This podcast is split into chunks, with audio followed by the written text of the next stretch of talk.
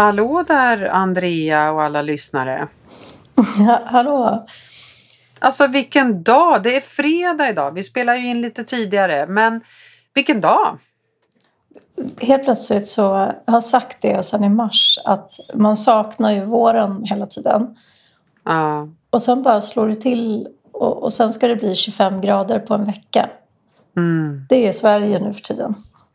Det är Sverige och det är superhärligt. De jag tycker dock lite synd om, det är ju de här pollenallergikerna. Mm. För de har det väldigt besvärligt när det slår ut så här fort. Under, så.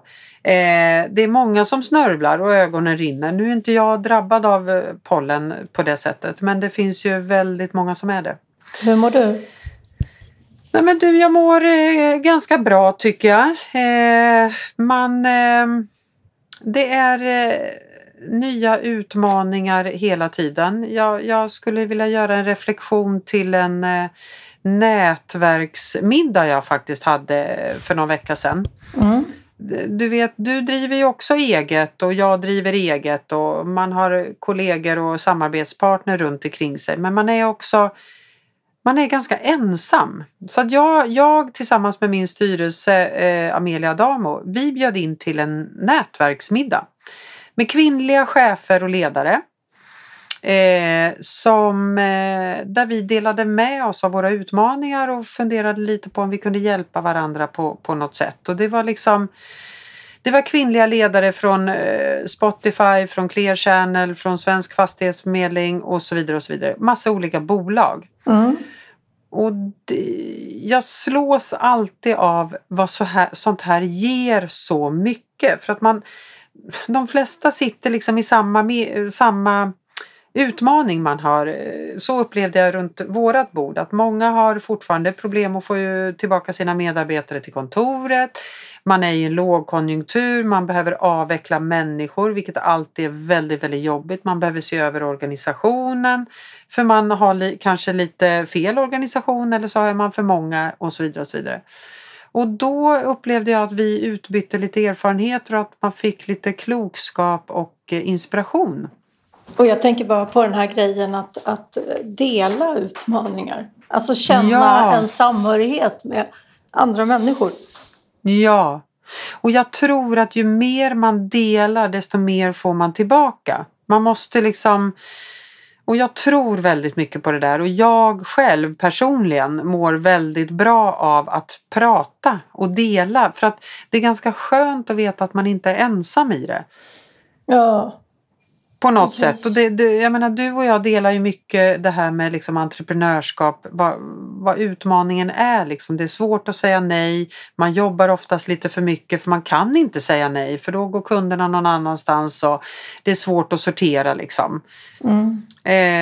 Och det där är nyttigt att utbyta de erfarenheter. För jag tycker att man får ofta lite bra tips på vad man kan göra för att förbättra. Jag är ju en sån person som hela tiden tycker att man kan... Jag är jättenöjd med liksom det jag gör på dagarna på jobbet och det vi på Insight Competence gör på dagarna. Vi är superduktiga på vårt jobb. Men jag är ju också av den åsikten att man kan alltid skruva någonstans. Man kan alltid göra det lite bättre eller kanske på ett annat sätt. Ja, och apropå det, hur går det att... Ni har ju haft lite inspiration och dagar och sådär just för det där. Ja, med att, det har aldrig varit så viktigt att ha de här inspirationsdagarna. För att vi behöver det i denna tuffa konjunktur som vi befinner oss i. Alltså våra kunder är jättedrabbade av det och det påverkar oss. Mm. Alltså våra kunder jobbar med marknadsföring och det är en väldigt drabbad bransch. Är det någonting man sparar in på så är det ju oftast marknadsföringen. Och det, som sagt, det spillar ju över till oss som är då ett konsult- och rekryteringsföretag inom de här nischerna. Ja, precis. Och inspiration och motivation ska leda till att man gör rätt saker hos dig. Har du varit tydlig med? Mm. Och ja, hur går det för Marias frustration då i att säkerställa det? Jag tänker det är ju alltid en frustration som egenföretagare. Ja men det är det. Men det jag tycker att man landar i väldigt mycket. Att det handlar så otroligt mycket om du väljer ju själv dina tankar. Mm. Vi hade ju, jag tror att jag nämnde det i förra podden, att vi hade ju Magdalena Forsberg hos oss som föreläste, och hon pratade väldigt mycket om att man ansvarar själv för sina tankar. Mm. Att du väljer ju själv vad du vill tänka. Är det nattsvart och elände och piss och skit, då är det ju svårt att göra något bra av den dagen. Mm. Så att jag jobbar mycket på att liksom se fördelarna. Mm. Och inte bara se eländet. Och att, ja, vi är i en konjunktur och det är många drabbade. Jag menar, vi möter ju folk varje dag som har blivit av med sina jobb och är fruktansvärt frustrerade, oroliga och bekymrade. Så att vi ser ju det där på väldigt nära håll. Jag tror ju att proppen dras ju ut. Det kan ju inte vara lågkonjunktur hur länge som helst. Det är klart att det kommer dras ut snart. Och frågan är ju bara när det där snart är. Mm. Och det handlar om att rusta inför det snart som kommer. Mm, ja. Och det är det man behöver liksom titta på, hur man jobbar, vad man har för roller på sitt företag, att man jobbar på bästa sätt, för att snart kommer ruschen och då behöver vi vara beredda på det. Vi kommer ju lite in då på dagens ämne, psykosocial arbetsmiljö, som helt klart kan bli ganska påverkad av en lågkonjunktur, eller hur? Mm, verkligen. Och då tänker jag på till exempel stress. Alltså ledning pressar på, kräver effektiva team. Individer försöker göra sitt bästa, och i samarbete mellan kollegor så blir kommunikationen ganska viktig.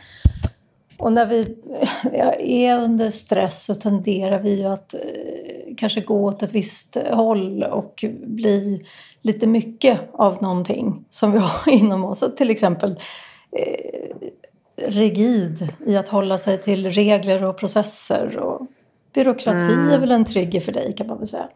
Ja, jag tycker att vi har lite för mycket byråkrati, och det handlar inte om att man inte vill följa regler och lagar, det är ju inte det handlar om, men när man krånglar till det och lägger för mycket tid på någonting som inte gynnar företagets tillväxt, då kan jag bli frustrerad.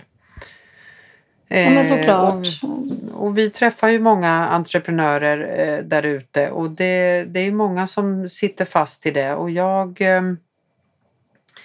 pratade med en person som hade ett lite mindre bolag som fick order om att man måste ha ett skyddsombud på sitt företag. För mig då, som är, när jag får höra det här liksom från henne, så blir ju jag triggad, för att ja, det är ju inte där fokusen ska ligga. Det är inte det som kommer ge Sverige tillväxt, om man säger så.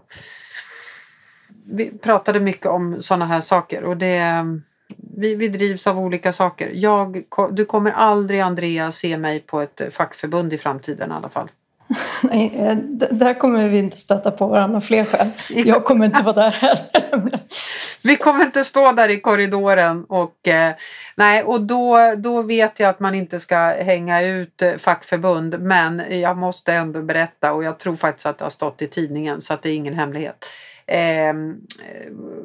Stora musikjätten Spotify, de har ju blivit, de är inte kollektivanslutna, och unionen står utanför deras kontor och med flygblad och mackor och försöker värva dem, och de har inte riktigt, den här Daniel Ek har inte riktigt sett fördelen med att vara kollektivansluten, för det är rätt mycket förmåner som de har som kommer försvinna om man blir kollektivansluten. Så att nej, det är intressant, tycker jag. Ja, nej men verkligen. Och bara för att fortsätta kort på det där med...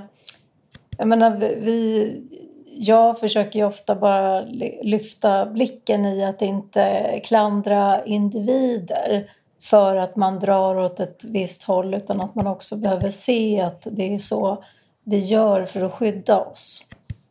Alltså, jag menar, en person blir extremt regelstyrd och processfokuserad, medan en annan person kanske tar ett jätteansvar socialt och ska göra så att alla mår bra på bekostnad av sitt eget uppdrag eller på bekostnad av sina egna arbetsuppgifter och sådär. Men att den här, det kan ju rätt lätt försvåra och skapa så här frustration mellan kollegor. Mm. För att man är så olika och har lite olika fokus, tänker du, eller hur? Ja, för att det blir på något sätt att i dialogen att man kanske låter irriterad och arg och fokuserar på vikten av att vi håller oss till de här processerna som vi har sagt. Alltså så här, medan någon annan är väldigt pragmatisk och bara, jo fast nu är det ju lågkonjunktur så nu behöver vi ju lösa problemet. Mm. Så, och där kan det bli konflikt och irritation som bara gör det ännu mer ineffektivt. Verkligen. Men du, då kommer ju det här som vi har benämnt förut någon gång. Då kommer ju det där att bygga den här psykologiska tryggheten i gruppen. För att om du har en sån trygghet i gruppen, då gör det ju ingenting. Då har vi ju mera förståelse inför varandras drivkrafter. Och man kan också säga, man kan också uttrycka utan att folk känner sig lättkränkta eller mår dåligt eller får dålig självkänsla och så vidare och så vidare. Jag tycker det så här, att det pratas mycket i mitt flöde på LinkedIn, mycket om det här vikten av att skapa en psykologisk trygghet i en arbetsgrupp, att det är så himla viktigt idag. Och det är väl inte så lätt. Hur skapar man det? Nej, men och jag tänkte precis säga det också, att det förstår ju alla att det är jätteviktigt. Men det är ju så fruktansvärt svårt, därför att det förutsätter ju också att det är ganska modiga individer och att man vågar utmana situationer och har en tillit till att det landar rätt. Och vilket nästan kräver en trygghet i grunden. Ja, och hur skapar du den i en grupp då? Det är ju inte liksom... Eller hur? Den är svår. Jag vet att du och jag har jobbat lite med den tillsammans. Just för att det är så viktigt att ha tillit i en grupp. För att annars så vågar man inte uttrycka och sig på det sättet. Men var börjar man? Ja, men som ett företag som jag jobbar med just nu... Så där det blir återkommande så här, frustration mellan chefer. Mm. Där jobbar vi med att proaktivt också så här, initiera att man pratar om saker. Så här, när det blir så här, då tenderar jag att bli väldigt fokuserad på de här sakerna. Och jag fattar att det inte är helt rätt i alla lägen. Men det är bara så jag automatiskt tänker där och då. Men jag uppfattar också att du tenderar att bli väldigt mycket åt det här hållet. Och då blir jag frustrerad därför att jag inte får det jag behöver. Och vågar inte kräva av dig till exempel. För du upplevs så stressad. Eller och att man... på något sätt innan situationerna kommer också kan ha en dialog om hur det blir. Så att man förekommer.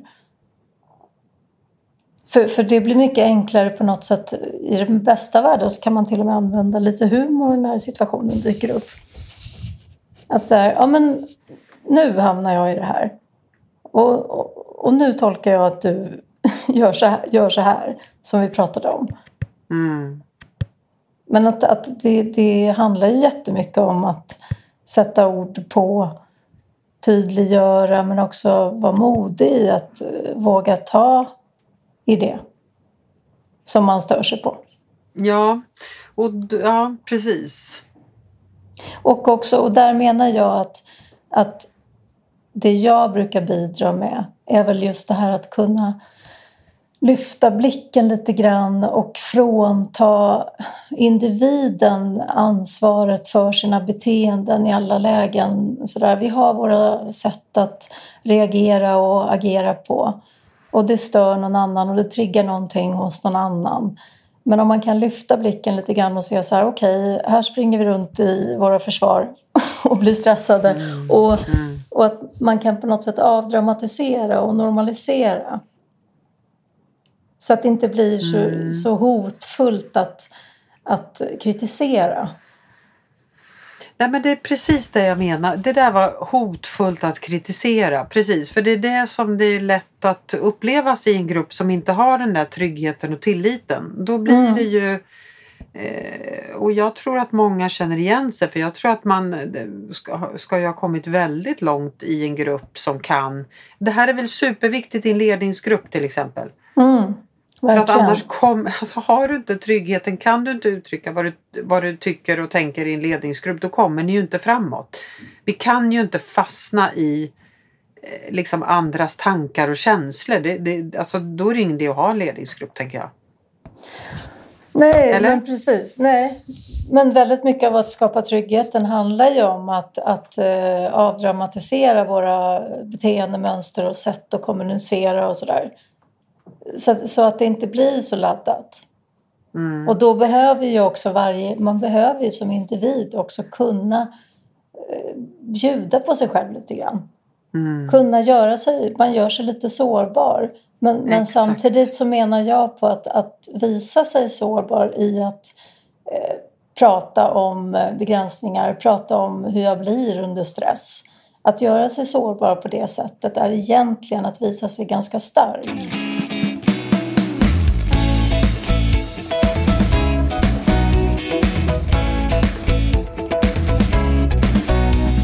Men om man ska, vi börjar liksom från scratch. Om man nu ska tillsätta en ny ledningsgrupp.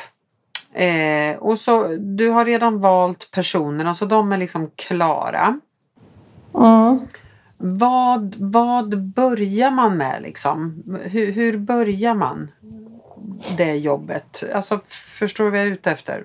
Ja, och då, jag kanske inte har jobbat i just att man tillsätter en ledningsgrupp, men att det är lite dysfunktionellt i en ledningsgrupp till exempel. Mm. En redan befintlig. Mm. Ja, jag kommer ju ofta in när det redan är dysfunktionellt. Ja, just det, när det redan är ett... Ja. Fast egentligen så tänker jag att det är samma sak, om man ska förekomma eller... Men jag börjar med att individuellt prata med individer och få dem att vara bekväma med att bjuda på sin egen sårbarhet och hur man tenderar att bli. Och sen så blir jag väldigt bekräftande i det och säger så här, ja men det är ju fullt normalt, ja du skyddar dig i det läget. Ja, du blir lite arg och du ryter till och blir lite så här, ja det är alltså...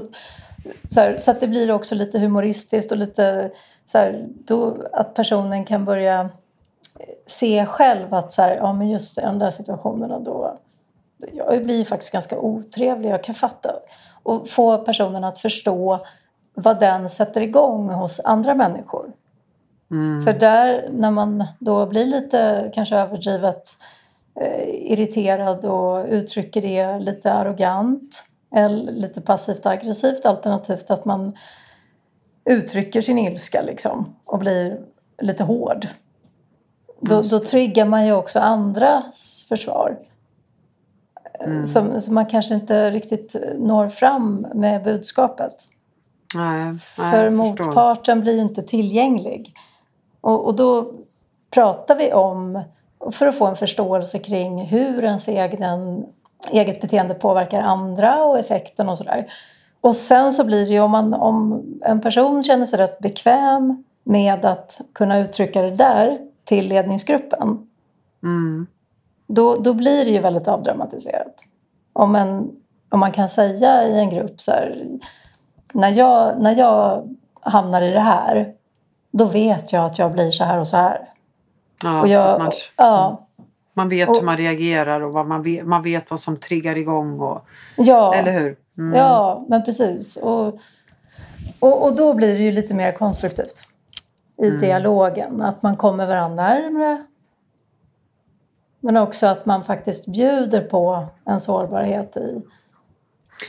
Och det där är intressant, för det tycker jag att många, när man pratar om ledarskap och chefer och de som får utmärka sig att de är duktiga ledare och så här, då pratar man ofta om att det är så bra med våran chef till exempel för att hen visar sin sårbarhet. och kan också be om ursäkt eller liksom, ja, man kan göra fel, man är inte mer än människa. Och i allt det här liksom, när det var mycket fokus på ledare i pandemin och vilka som var duktiga och så. Det var sådana som också kunde svara att jag vet inte, jag har inte svar på allting. Alltså bara för att man är chef eller ledare så vet man inte allting. Man har inte svar på allting. Mm. Och då kan man faktiskt också säga det. Man behöver inte alltid ha svar på allting. Men man behöver kanske säga det. Ja, men verkligen. Ja. Tänker jag. För du möjliggör också för andra att vara människa. Mm. Och normalisera hur det blir. Ja, och det där tror jag är ganska avgörande för att skapa effektivitet. Att man får en ökad förståelse för andra, men att det också är okej. Verkligen. Och jag tror liksom att det där är kärnan till mycket. Liksom. Det är ju inte bara i arbetsgrupp. Tänk att försöka få fram och bygga upp en psykologisk trygghet i ett fotbollslag eller i barnens idrottsklubbar eller, alltså det finns ju andra sammanhang som man bör jobba på det där i en familj allra minst liksom. Ja, men precis. Och sen så lyfter ju jag mycket också frågan om att behöva varandra. Det är ju inte en enmansshow där man springer runt och driver 4 företag i ett. Nej. Utan att vi behöver ju de andra. Mm. Vi behöver våra kollegor, vi behöver andra chefer. Alla fyller sin funktion.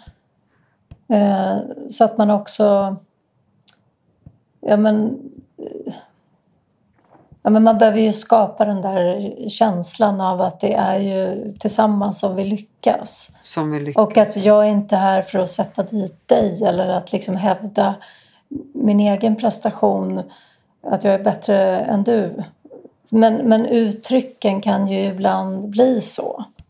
Mm. Att man blir ganska argumentativ i varför man gör på vissa sätt. Att varför vi behöver göra så här, varför man... Men där tappar man ju ofta att ta in de andras perspektiv och att också förstå var andra individer befinner sig. Ja, jag förstår.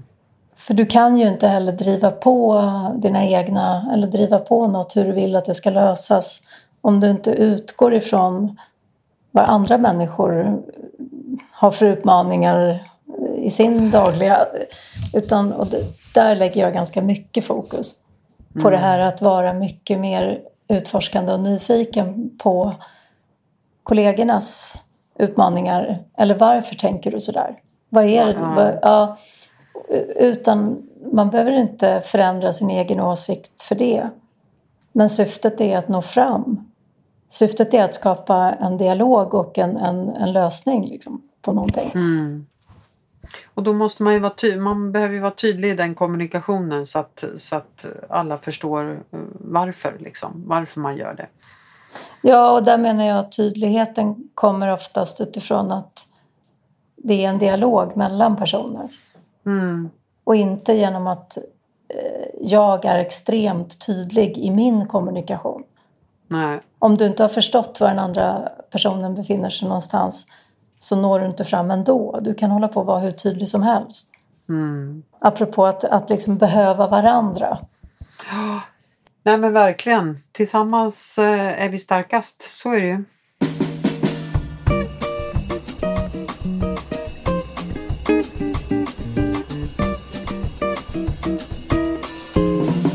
Men du, om vi ska runda av och avsluta med lite tips då, tänker jag. Mm. Hur resonerar du då? Har du något tips att ge till de som sitter i det här? Ja, eftersom jag just nu tycker att det är mycket som handlar om kommunikationen kopplat till stress, så skulle mitt tips vara att ta sig lite tid för att få en ökad förståelse för sin chefskollega eller kollegas utmaningar. Och att Att man har fokus på att det är ju vi som ska lösa den här uppgiften. Mm. Vi har ett gemensamt problem. Och hur kan vi lösa det? Och för att det ska bli ett vi så behöver man också ta in en annan person. Så mitt tips skulle vara att vara lite mer nyfiken, vara lite mer engagerad i dina kollegors utmaningar. Ja, men det är bra. Och mitt tips kommer vara, du var inne på det, jag tror ju väldigt mycket på det här att ta in en tredje part. För att det är så lätt att du fastnar i att men så här är det hos oss och jag ser det här och jag tycker så här. Ta in en tredje part som genomlyser ledningsgruppen eller vad det nu är, arbetsgruppen eller så. För då får du lite utomstående ögon också och då kan du också få bekräftelse på att det du har sett kanske är rätt eller inte helt rätt. Ja, så att, och där, jag håller verkligen med dig och någonting som är extremt effektivt det är just att tillåta en tredje part, som jag brukar vara involverad i det, att tillåta att utmana vd:n ganska ordentligt. Mm. Alltså i gruppen, just för att det finns så mycket som inte uttrycks på grund av vd:n. Och när man har fått sitta med vd:n och just så här, prata igenom de här sakerna, vad blir på riktigt? Alltså, där vd:n kan uttrycka så här, jag vet att jag uppfattas så här i de sammanhangen. Och det är därför. Och när man kan utmana det i gruppen så blir det extremt avdramatiserat. Och möjliggör ganska mycket dialog. Ja, men det där var väl bra. Det kanske ska runda av veckans avsnitt. Mm. Så får vi snart gå ut i solen. Ja. Eller hur? Och har det så bra. Vi önskar också lyssnarna en trevlig helg tycker jag. Verkligen.